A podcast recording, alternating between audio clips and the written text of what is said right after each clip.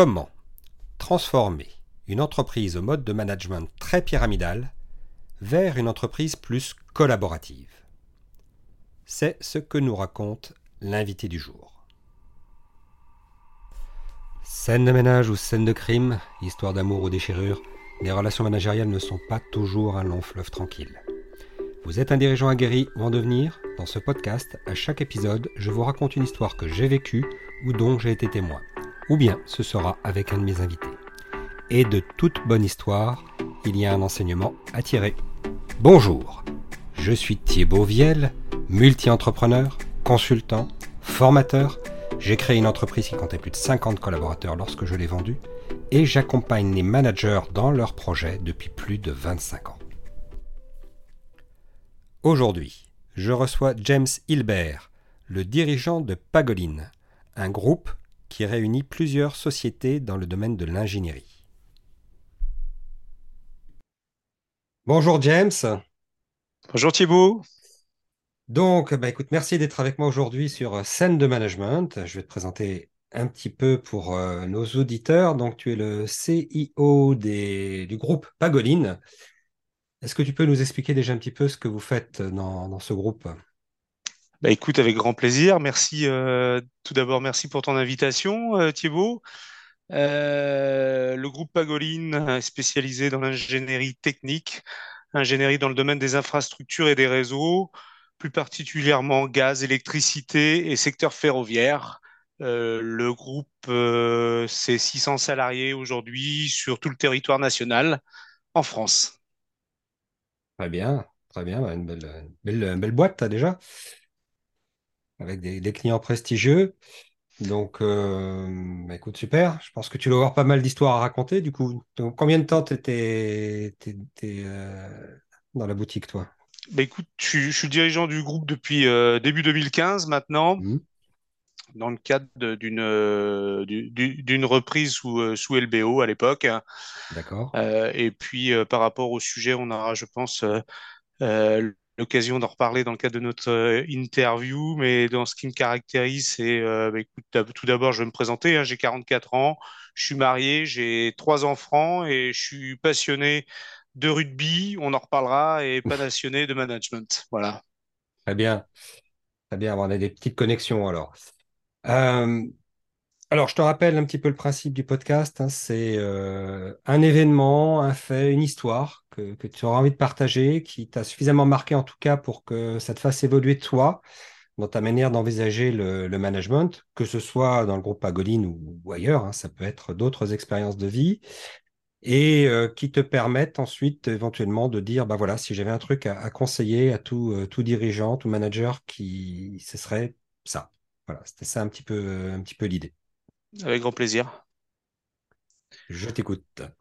Bah écoute, euh, je ne sais pas s'il y a un, un, sujet ou, un truc en particulier, mais euh, j'ai envie de dire que l'écoute, euh, mm. c'est vraiment un sujet majeur.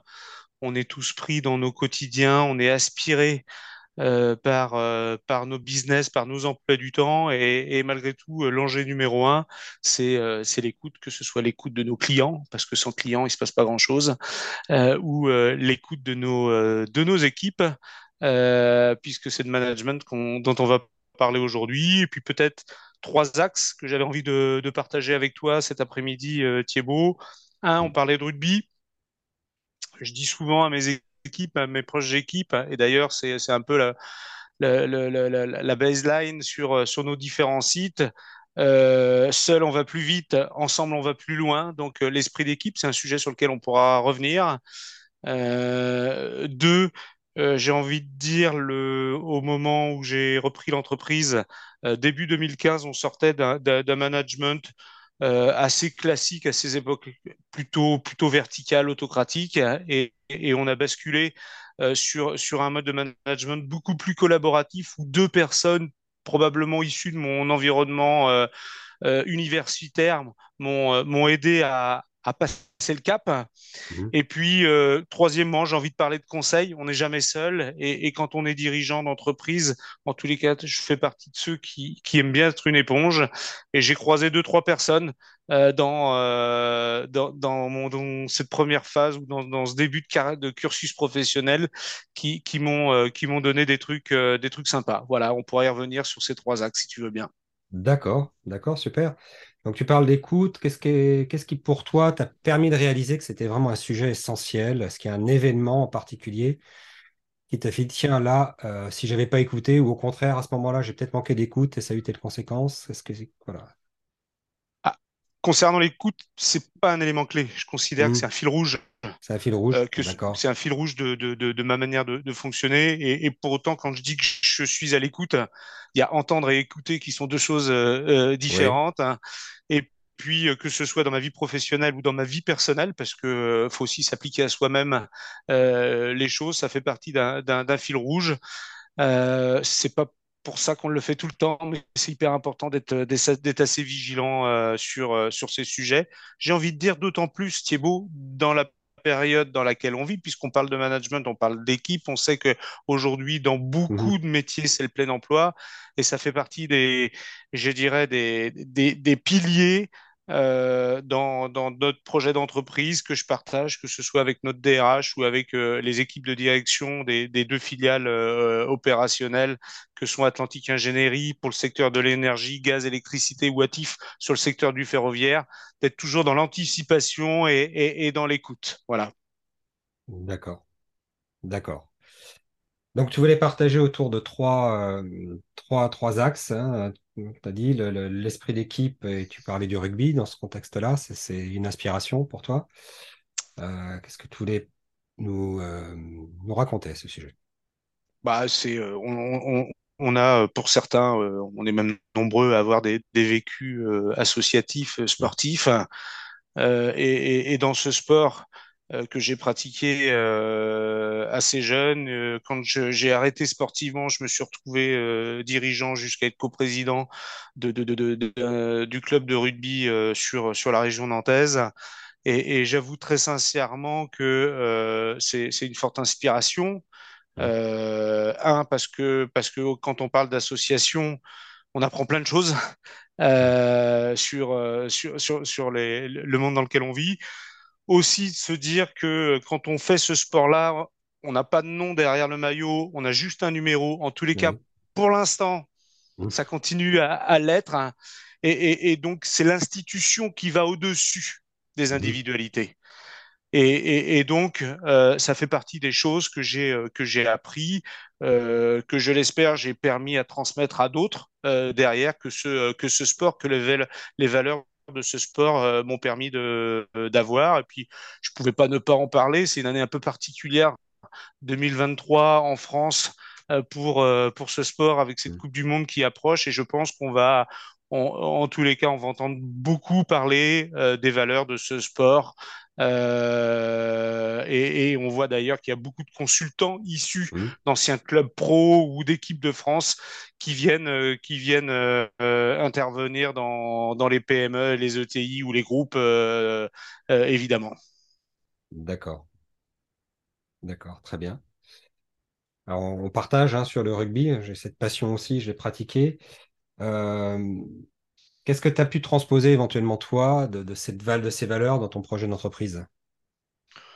Bah, le combat, Le euh, combat? le rugby, c'est un sport qui se joue déjà devant et quand on est euh, patron de PME comme on l'était il y a 10 ans euh, auparavant et qu'on se frotte à des plus gros, Mm. C'est-à-dire qu'il faut être euh, pas forcément aussi gros qu'eux, mais il faut être malin.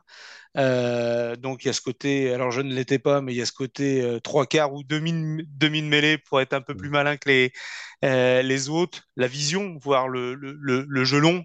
Et, et je pense que c'est autant de choses que sur le terrain, on, on a en tant que quand on est dirigeant d'entreprise, il faut voir, il faut anticiper euh, les choses et puis il faut, faut porter le ballon pour son collègue.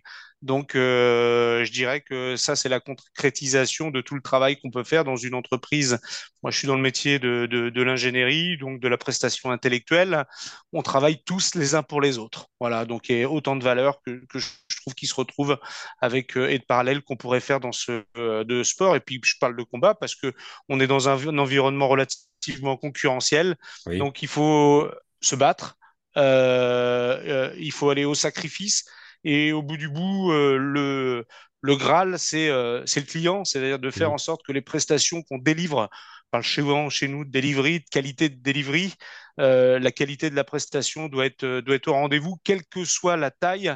Euh, ça doit être un invariable en tous les cas. On s'essaye euh, chez Pagoline à ce que euh, la qualité de la, du, du service rendu soit, soit toujours au rendez-vous. D'accord. D'accord. J'avais un entraîneur, moi aussi, qui me disait le, le rugby est un sport collectif de combat. Voilà, C'est son ça. motto et on travaillait beaucoup sur, le- sur cette notion de collectif. Donc, tu disais tout à l'heure, tu, tu reprends l'entreprise en, en 2015 et tu as opéré le changement d'un management euh, assez vertical, euh, classique, Ouais. avec, j'imagine, des organigrammes dans tous les coins, euh, des N plus 1, des N plus 2, des N plus 3. Je ne sais pas quelle était la profondeur de l'organigramme. Euh, comment, euh, comment tu, tu bascules vers ce mode plus collaboratif? Tu as aussi parlé des gens qui t'ont accompagné dans cette, dans ces démarches. Est-ce que tu peux, rapidement, parce que ça doit être toute une aventure, mais est-ce que tu peux nous, nous, nous résumer un petit peu cette, euh, cette histoire? En fait, on a, euh, sans rentrer dans le détail, mais tu viens de résumer le type de modèles qui sont assez Mm. classiques à l'époque Mm. euh, de, de ce qu'étaient les organisations de- de- de- des entreprises. Euh, et et j'ai cette conviction que euh, ensemble, on peut aller plus loin. Je fais euh, la jonction ou le passage de témoin avec euh, la première partie qui était, Mm. euh, qui était, qui était l'équipe et que l'intelligence collective doit nous permettre d'avancer, d'avancer plus vite. Donc c'est effectivement cette transformation qu'on qu'on opère euh, en, en- en proposant à un cercle de management beaucoup plus large de participer au projet d'entreprise. Un, sur les fondamentaux du projet d'entreprise, là où on veut aller, la vision, qu'est-ce qu'on veut faire de l'entreprise demain, et aussi d'un point de vue euh, capitalistique, et ça c'est un autre sujet, on pourra éventuellement en parler, en parler tout à l'heure, mais il s'agissait aussi de permettre à certains collaborateurs de devenir euh, euh, manager, en tant que manager opérationnel, de devenir actionnaire du, du groupe. Mm. Euh, une fois qu'on a dit ça, j'avais, euh, j'ai dans mon parcours universitaire, donc je, je suis de formation école de commerce au à Nantes, euh, j'ai croisé un certain nombre de personnes de, de, Mm. de, de qualité et, et j'en ai deux. euh, Je pense à un prof de, management, Abel Essonneau et, et Philippe Bernat, qui, euh, dans mon parcours, m'ont glissé des choses dans la tête de ce qu'on pouvait faire quand on était à la tête de- d'entre- d'entreprise ou euh, d'entité. Et, et je les ai, à, cette- à partir de cette période-là, je les ai rappelés pour voir comment ils pouvaient m'aider à opérer euh, la transformation, parce que de te dire qu'on veut faire du collaboratif, c'est Mm. une chose. J'ai en plus des exemples très précis dans mon entourage euh, de, de, de, de personnes qui ont migré vers l'entreprise libérée. C'est pas forcément moi la direction que j'avais envie de, Oui. de, de prendre, mais d'être dans un, dans un quelque chose de plus hybride euh, entre euh, les deux extrêmes, l'autocratique et euh, le modèle euh, oligarchique ou entreprise libérée. Euh, en tous les cas, je voulais être quelque chose qui, qui corresponde plus euh, à, à qui on est, nos valeurs. Et donc, ces, ces, ces deux consultants nous ont, nous ont accompagnés pour, pour transformer progressivement nos habitudes, que ce soit dans nos organisations, nos gouvernances, euh, ce qu'on devait produire ensemble. Il y a des choses qu'on on peut pas tout le temps produire en collaboratif. Euh, voilà, Oui. donc il y a eu, il y a eu toute une période d'accompagnement, pardon, que j'ai envie de dire, qui s'est opérée sur deux, trois années. D'accord. Alors, j'ai envie de te- quand je t'entends te, po- te poser deux questions par rapport à ça. Oui. Euh, la première, c'est pour, pourquoi transformer ce modèle vertical vers quelque chose qui était plus collaboratif? Pourquoi ça faisait sens pour toi d'aller dans cette direction-là? Bah parce que quand tu, tu parlais, quand tu expliquais les, les, hiérarchies, je voyais tes mains qui, Mm. qui faisaient ça, c'est les cloisons, c'est les Mm. silos, et donc je voulais décloisonner euh, euh, l'entreprise pour que les gens se parlent. Et, et, et ça va jusque euh, dans l'organisation de nos bureaux aujourd'hui, sans tomber dans la caricature de, certains euh, bureaux. Euh, on, a essayé de faire dans notre organisation du travail, de mettre la salle de pause, la machine à café un peu au centre de l'entreprise pour que les gens se parlent, parlent de leurs projets et, vivent une entreprise euh, collective. Donc, euh, en, en l'occurrence, euh, décloisonner, je pense que ça faisait sens. Si on veut faire des synergies, il faut que les gens qui sont en charge de projets se parlent et, et qu'on fasse ensemble des choses. Donc, euh, si on veut développer des géographies, si on veut développer des lignes métiers, si on veut développer euh, des, nouveaux, euh, des nouvelles verticales sectorielles, c'était autant de points d'échange qu'on devait avoir entre personnes qui vivaient plutôt silotées jusqu'à présent. D'accord. Et Mais puis parce que dans une, excuse-moi, mais je pense aussi aux, équipes derrière tout ça. Je considérais que probablement on sous-exploitait l'intelligence de certains euh, de, nos, euh, de nos managers. Et là, les mettre à contribution sur des sujets pour lesquels ils sont peut-être pas les, les plus légitimes de prime abord, on a bien vu qu'on était dans l'accélération derrière. D'accord.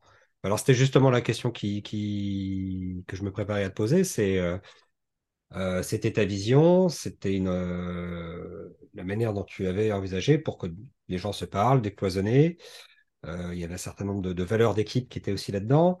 Mais parfois, en même temps, les, les organisations verticales peuvent convenir à un certain nombre de collaborateurs. Alors, tu as ceux qui sont dans des positions en plus de management, voire de management de management, qui peuvent se sentir un petit peu heurtés par, par ces organisations où ils se sentent un petit peu privés de pouvoir. Et puis aussi parfois des gens dans les équipes qui disent bah, Moi, ça me va bien d'avoir un N plus 1, N plus 2, N plus 3 parce que ça, me permet de savoir très exactement ce que j'ai à faire et je me sens moins confortable dans une organisation où j'ai plus de liberté quelque part. Comment ça s'accompagne ça? Est-ce que tu as senti ce type de réticence et comment, comment ça s'est accompagné éventuellement?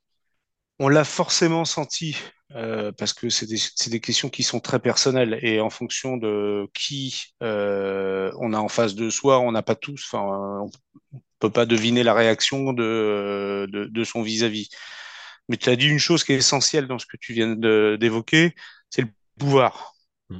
Et en fait, euh, je reste persuadé qu'à partir du moment où la gouvernance est connue de tous, extrêmement lisible, et qu'on a expliqué pourquoi on voulait fonctionner d'une manière décloisonnée, en faisant à certains moments du sur certains sujets du collaboratif, sur d'autres un peu moins, mais qu'on se mettait en commun Mhm. sur certaines étapes, à partir du moment où c'est lisible, le projet est clair euh, pour tous, il n'y a pas de sujet. Là où il peut y avoir un sujet, c'est dans les structures où il y a des enjeux de pouvoir. Oui. Donc ça, c'est le premier point. Et deuxio, euh, c'est rassurant d'avoir un plus 1, plus 2 ou plus 3, mais en même temps, c'est un frein. Et, j'y reviendrai tout à l'heure par rapport au troisième axe, c'est-à-dire que je reste persuadé que euh, ce qui fait, en tous les cas, dans nos modèles euh, et dans la taille d'entreprise qui a euh, qui est la nôtre, c'est de donner de l'oxygène dans l'organigramme, pour grandir, pour faire la croissance qu'on veut faire demain, il faut d'ores et déjà avoir les managers de Oui. demain et tout le monde doit pouvoir cranter et donc ça laisse la possibilité euh, à tout le monde de, de grandir. Encore faut-il en avoir la volonté. Tout le monde n'a pas, on parle souvent d'ambition et autres, tout le monde n'a pas la même volonté ou la même ambition euh, de. De, de, de, grandir ou, de, de, développement euh, professionnel. Mais pour ceux qui le souhaitent, ça laisse vraiment cette possibilité. Et j'ai euh, des exemples, et je le cite régulièrement dans l'entreprise, que ce soit le directeur général d'Atlantic Engineering euh, euh, qui, est, euh, qui était euh, chef de projet chez nous il y a 15 ans en, en arrière, mais qui a su et qu'on a su faire grandir. Et, et, des exemples, si tu veux, Thibaut, j'en ai un certain nombre comme ça, parce que je, je pense que c'est un peu l'ADN de notre modèle, c'est de faire grandir, et quelque part, on raconte des belles histoires. On est dans un, d'autant plus aujourd'hui où, où, où je dirais qu'on est dans un contexte de turnover assez élevé. Quand tu as des départs, dans mon référentiel, ça fait partie de la vie Oui. professionnelle. Et, je le disais à certains il n'y a pas si longtemps, et, c'est triste parce qu'il y, a des collègues ou des collaborateurs et des collaboratrices qu'on aime bien. Et, et, donc ça nous peine, mais ça fait partie de la vie. Ça permet à l'autre de grandir, d'aller s'essayer ailleurs dans un autre environnement. Ce qu'il faut, c'est le coup d'après, ou plutôt essayer d'avoir le, le coup d'avant, et que l'organisation qu'on va mettre en place à la suite d'un départ soit toujours la meilleure, euh, la meilleure possible. Et donc de préparer l'organigramme, d'avoir du vivier, j'y reviendrai tout à l'heure, c'est pour moi essentiel pour accompagner la croissance euh, d'une entreprise. D'accord. Et donc, euh, ce que j'entends là, c'est que bah, ça s'est accompagné effectivement cette transformation, parfois de certains départs de personnes à qui ça convenait pas ou ça convenait plus, ou qu'on trouvait la marche trop haute, ou voilà, et qui se sont dit bon ben dans ce cas-là, vaut mieux que je m'en aille quoi. et c'est la vie et je te le confirme, et, c'est la vie, et des fois c'est peinant, mm. mais ça fait partie de, ça fait partie de la vie, et, derrière, il faut trouver euh, euh, l'organisation future, la meilleure carburation pour pouvoir toujours cranter un peu plus euh, par rapport au projet d'entreprise qu'est le nôtre. C'est-à-dire que le, sous-jacent reste le projet d'entreprise, et dans le projet d'entreprise, il y a un satisfaction client, en deux, faire grandir nos équipes, talent vivier. Et, pour moi, ces deux axes-là doivent être des invariables. D'accord. D'accord. Donc tu disais, ça s'est déroulé sur à peu près une période de trois ans. Tu t'es fait accompagner, donc, hein, pour, euh, euh, si j'ai bien retenu les noms, Abel Essonneau et Philippe Bernard, c'est ça? Euh, tu, disais aussi que. Déjà, je les, je les, salue. Si, je ne sais pas s'ils tomberont un jour sur ce, sur ce podcast. Je, les salue et je les remercie d'avoir pu utiliser leur, leur, prénom et nom. Mais j'étais pas là pour faire de la pub. C'était juste pour symboliser des gens euh, que j'avais croisés dans mon parcours, en qui j'avais une confiance, qui à un, un instant T euh, ont su m'aider et aider l'entreprise à pouvoir avancer.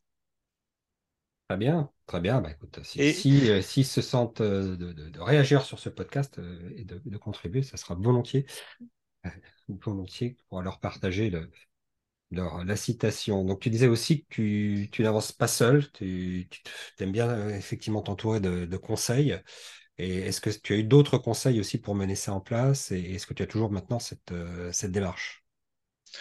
Ouais, j'ai sur quelques sujets où j'estime ne pas forcément avoir euh, la, taille critique en interne euh, pour avoir le niveau d'expertise. Je vais, euh, je vais volontairement la chercher ailleurs. On a besoin d'être accompagné ou plutôt d'être challengé et, et, de prendre de la hauteur, du recul par rapport à, au cap qu'est le, nôtre.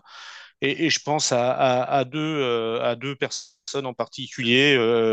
un, Patrice qui m'a euh, vraiment euh, inculqué sur, sur la question du, du, du, client, c'est-à-dire qu'il y a deux fondamentaux, euh, c'est les hommes et les contrats. Quand je dis contrat, c'est les clients, hein, donc les hommes et les clients. Et le deuxième, c'est Marc qui, lui, a été une source également d'inspiration sur, sur les sujets de, de, de, vivier dont je parlais tout à l'heure, préparer le coup d'après. Mais avant de parler de vivier, gardons déjà les hommes et les femmes qui sont chez nous. Et là, mmh. c'est le talent, talent management. Il ne faut pas que ça soit un truc, une vue de l'esprit. Euh, euh, il faut que ça soit très opérationnel. Quelle histoire, au bon sens du terme, on raconte à nos euh, collaboratrices, à nos collaborateurs. Quand on fait carrière aujourd'hui, c'est ça n'a plus de sens dans le monde dans lequel on vit. Pour autant, si on doit passer un bout de chemin, 5, 6, 7, 8 ans ensemble, il faut que ça soit une belle histoire. Donc, euh, donc, donc, de faire grandir euh, nos équipes euh, au travers d'un programme talent, c'est toujours, c'est toujours quelque chose qui est, qui est intéressant pour eux et, gratifiant parce que finalement, en tant que dirigeant, quand on, ou équipe dirigeante, parce que c'est pas James, c'est une équipe, hein, mmh. et, et, quand tu regardes de temps en temps dans les rétroviseurs, dans ce que parce que j'aime bien systématiquement regarder ce qu'on a raté mais ça fait du bien aussi de regarder aussi ce qu'on a plutôt euh, bien réussi et dans ce qu'on a réussi euh, de se dire que euh, il y, a des, y a des personnes qui sont chez nous, qui sont plus chez nous d'ailleurs, c'est pas le sujet, mais mmh. qu'on a fait grandir. Il y a une forme de, de vraie satisfaction. et là, je reviens peut-être pour boucler la boucle, mais à la partie rugby il y a les joueurs, il y a les entraîneurs euh, et, et, et, il y a les dirigeants et chacun a un rôle. Les joueurs sont là pour jouer, les entraîneurs pour entraîner et les présidents ou les dirigeants pour, pour diriger et chacun doit avoir son rôle et dans tout ça, il y a de la transmission. Euh, et, et, pour moi, c'est euh, assez proche de, de ce qu'on peut vivre dans le monde de l'entreprise. D'accord. Tu parlais, euh, tu parlais euh, à plusieurs reprises, donc je sens que c'est important pour toi, de cette notion de talent management et de, et de vivier. Euh, est-ce que tu, l'as mis plus ou moins implicitement en lien avec le, mode de management en disant que pour être plus attractif, faut être plus collaboratif, quelque chose dont tu, en tout cas, tu es assez, assez clair là-dedans. Est-ce que tu as pu le, constater? Et comment ça se passe pour, pour Pagoline, cet aspect-là? Alors, je suis pas sûr d'avoir euh, d'avoir bien saisi le sens euh, de, de ta question. Si tu, tu Quel, peux quel est reformuler. l'impact, quel est l'impact euh, que tu as ressenti d'avoir un management justement plus collaboratif, plus ouvert avec les collaborateurs sur cette notion de rétention des talents et de, euh, de, de- d'attractivité des, des- de, de l'entreprise Pagoline pour les, les nouveaux collaborateurs? Bah, euh, déjà, euh, les, générations, les plus jeunes générations aujourd'hui et celles d'il y a euh, ne serait-ce que 15 ou 20 ans, il y a quand même un certain nombre de choses qui ont évolué. Donc, ça veut dire qu'il a, il a fallu se dépoussiérer en tant que, en, tant que patron et dirigeant. Il a fallu se dépoussiérer aussi là-dessus. Mais, mais, mais globalement, on voit bien que tout collaboratrice, toute collaboratrice ou tout collaborateur a, euh, a, a envie de, quand il est bien dans son entreprise, a envie de, de, partager, c'est-à-dire que en fonction de leur domaine, leur spécialité ou leur domaine d'expertise, euh, ils doivent avoir la possibilité de, de, de, de, s'exprimer. Alors, euh, on peut pas demander à tout le monde de s'exprimer en permanence. Mhm. Euh, il y a, il doit y avoir euh, des canaux, une organisation euh, pour des, temps pour le faire. Il y a des temps pour, pour être dans l'action, il y a des temps pour, pour réfléchir. Et, donc, systématiquement, quand on a nos feuilles de route, le projet d'entreprise, on a eu en début 2015 un cap 2020, puis un cap 2024 euh, début, euh, début euh, 2019. Hein, euh, on n'est pas très innovant dans les noms, mais finalement, quelque part, il n'y a rien de surprenant. On est un peu dans la suite de ce qu'on faisait, de ce qu'on faisait avant. Et, donc, c'est aussi dans ces moments-là qu'on embarque. On a, on a des, des, enquêtes internes, porte-parole, hein, en l'occurrence, animées par l'équipe RH et, communication pour aller sonder dans l'entreprise. On a su, euh, post, post euh, période Covid, mettre en place des, des baromètres pour pouvoir euh, évaluer on parle beaucoup de, de, de, de, de QVT aujourd'hui, de bien-être dans l'entreprise, qui peuvent être pour certains des concepts, pour d'autres, mais en même temps, c'est des indicateurs qui, euh, périodiquement, faut pas le faire tout le temps. C'est-à-dire que euh, au mois le mois, ça n'a intérêt, ça n'a aucun intérêt. Il y a des grandes périodes et ça permet de prendre le pouls social quelque part de, euh, de, de l'entreprise. Donc c'est ce qu'on je dis pas qu'on le fait bien, mais en tous les cas c'est ce qu'on essaye de, de, faire. Et de cette manière on les fait collaborer. Et donc on retire dans la boîte à idées quelque part, on retire toujours plein de choses, bien plus que si on avait fait le travail à deux, trois ou quatre. Euh, voilà, donc euh, c'est toujours extrêmement intéressant. D'accord, très bien. Et donc, de toute cette euh, démarche, quel est le, retour d'expérience que tu tires et que tu aimerais éventuellement partager avec, euh, avec ceux qui nous écoutent aujourd'hui?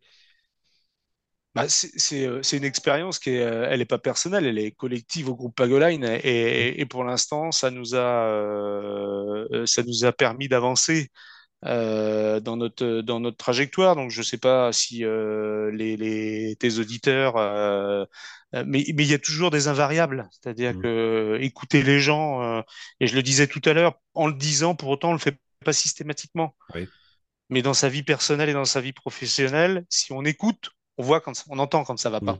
Mhm. Mhm. Si on n'écoute pas, bah on a géré des problèmes, alors qu'on pourrait avoir à les anticiper. Si on joue collectif, on va euh, fidéliser, euh, continuer à avancer. Je sais pas parler de la moi de la couche capitalistique. J'ai permis euh, à, à, à, deux reprises à certains managers de pouvoir euh, euh, intégrer la structure du capital du, du, groupe, certes de manière minoritaire, extrêmement minoritaire, mais pour autant, ça, quelque part, c'est leur entreprise, encore un peu Plus. également.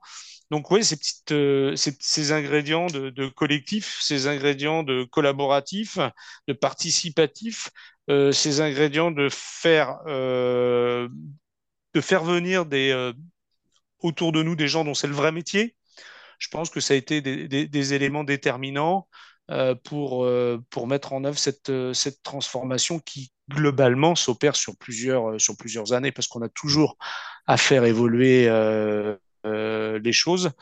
Et, quand on va se mettre à la plume du, projet, du prochain projet d'entreprise, peut-être probablement qu'on ne fonctionnera pas de la même manière qu'on a fonctionné fin 2018 début 2019 pour, pour écrire Cap 2024 mais c'est encore un peu trop tôt pour, pour, euh, pour euh, évoquer le format. D'accord, très bien.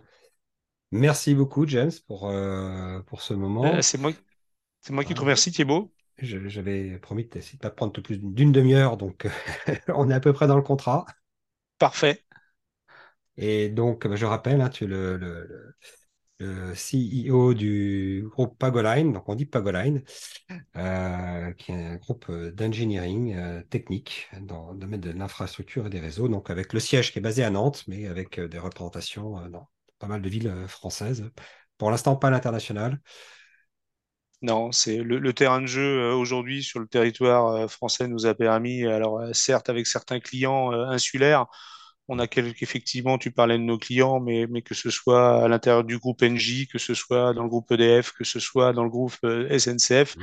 des, clients qui nous ont aussi permis d'aller euh, sur les parties insulaires, mais globalement, le, terrain de jeu euh, de la France métropolitaine nous, a permis jusqu'à présent de, consolider notre développement. Et, à part Nantes, qui est le siège que, que tu évoquais, il y a une dizaine de bases en France, euh, les plus grosses étant euh, Saint-Denis en région parisienne, euh, Metz, Lyon et Bordeaux. D'accord. Très bien. Merci beaucoup, James. Merci, et puis à très bientôt alors. À très bientôt. Dans ce que nous a raconté James, il y a plusieurs points qui ont particulièrement retenu mon attention. Le premier, c'est que pour faire cette transformation du management plus pyramidal vers quelque chose de beaucoup plus collaboratif, il s'est d'abord appuyé sur ses convictions et des valeurs extrêmement fortes et bien posées.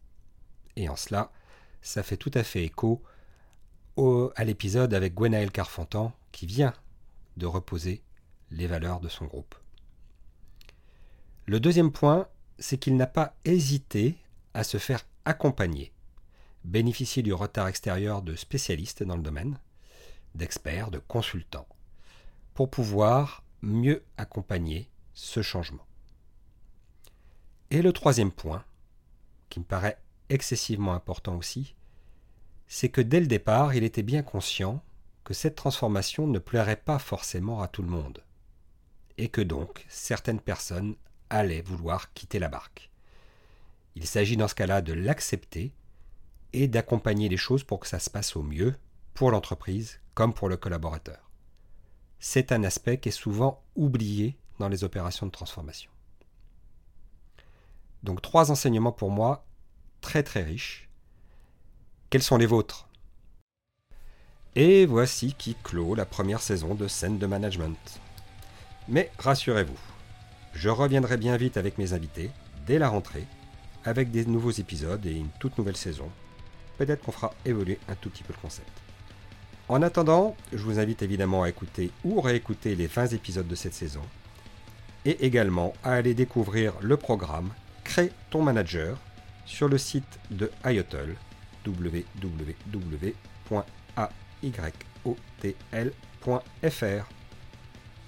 À très bientôt sur scène de management.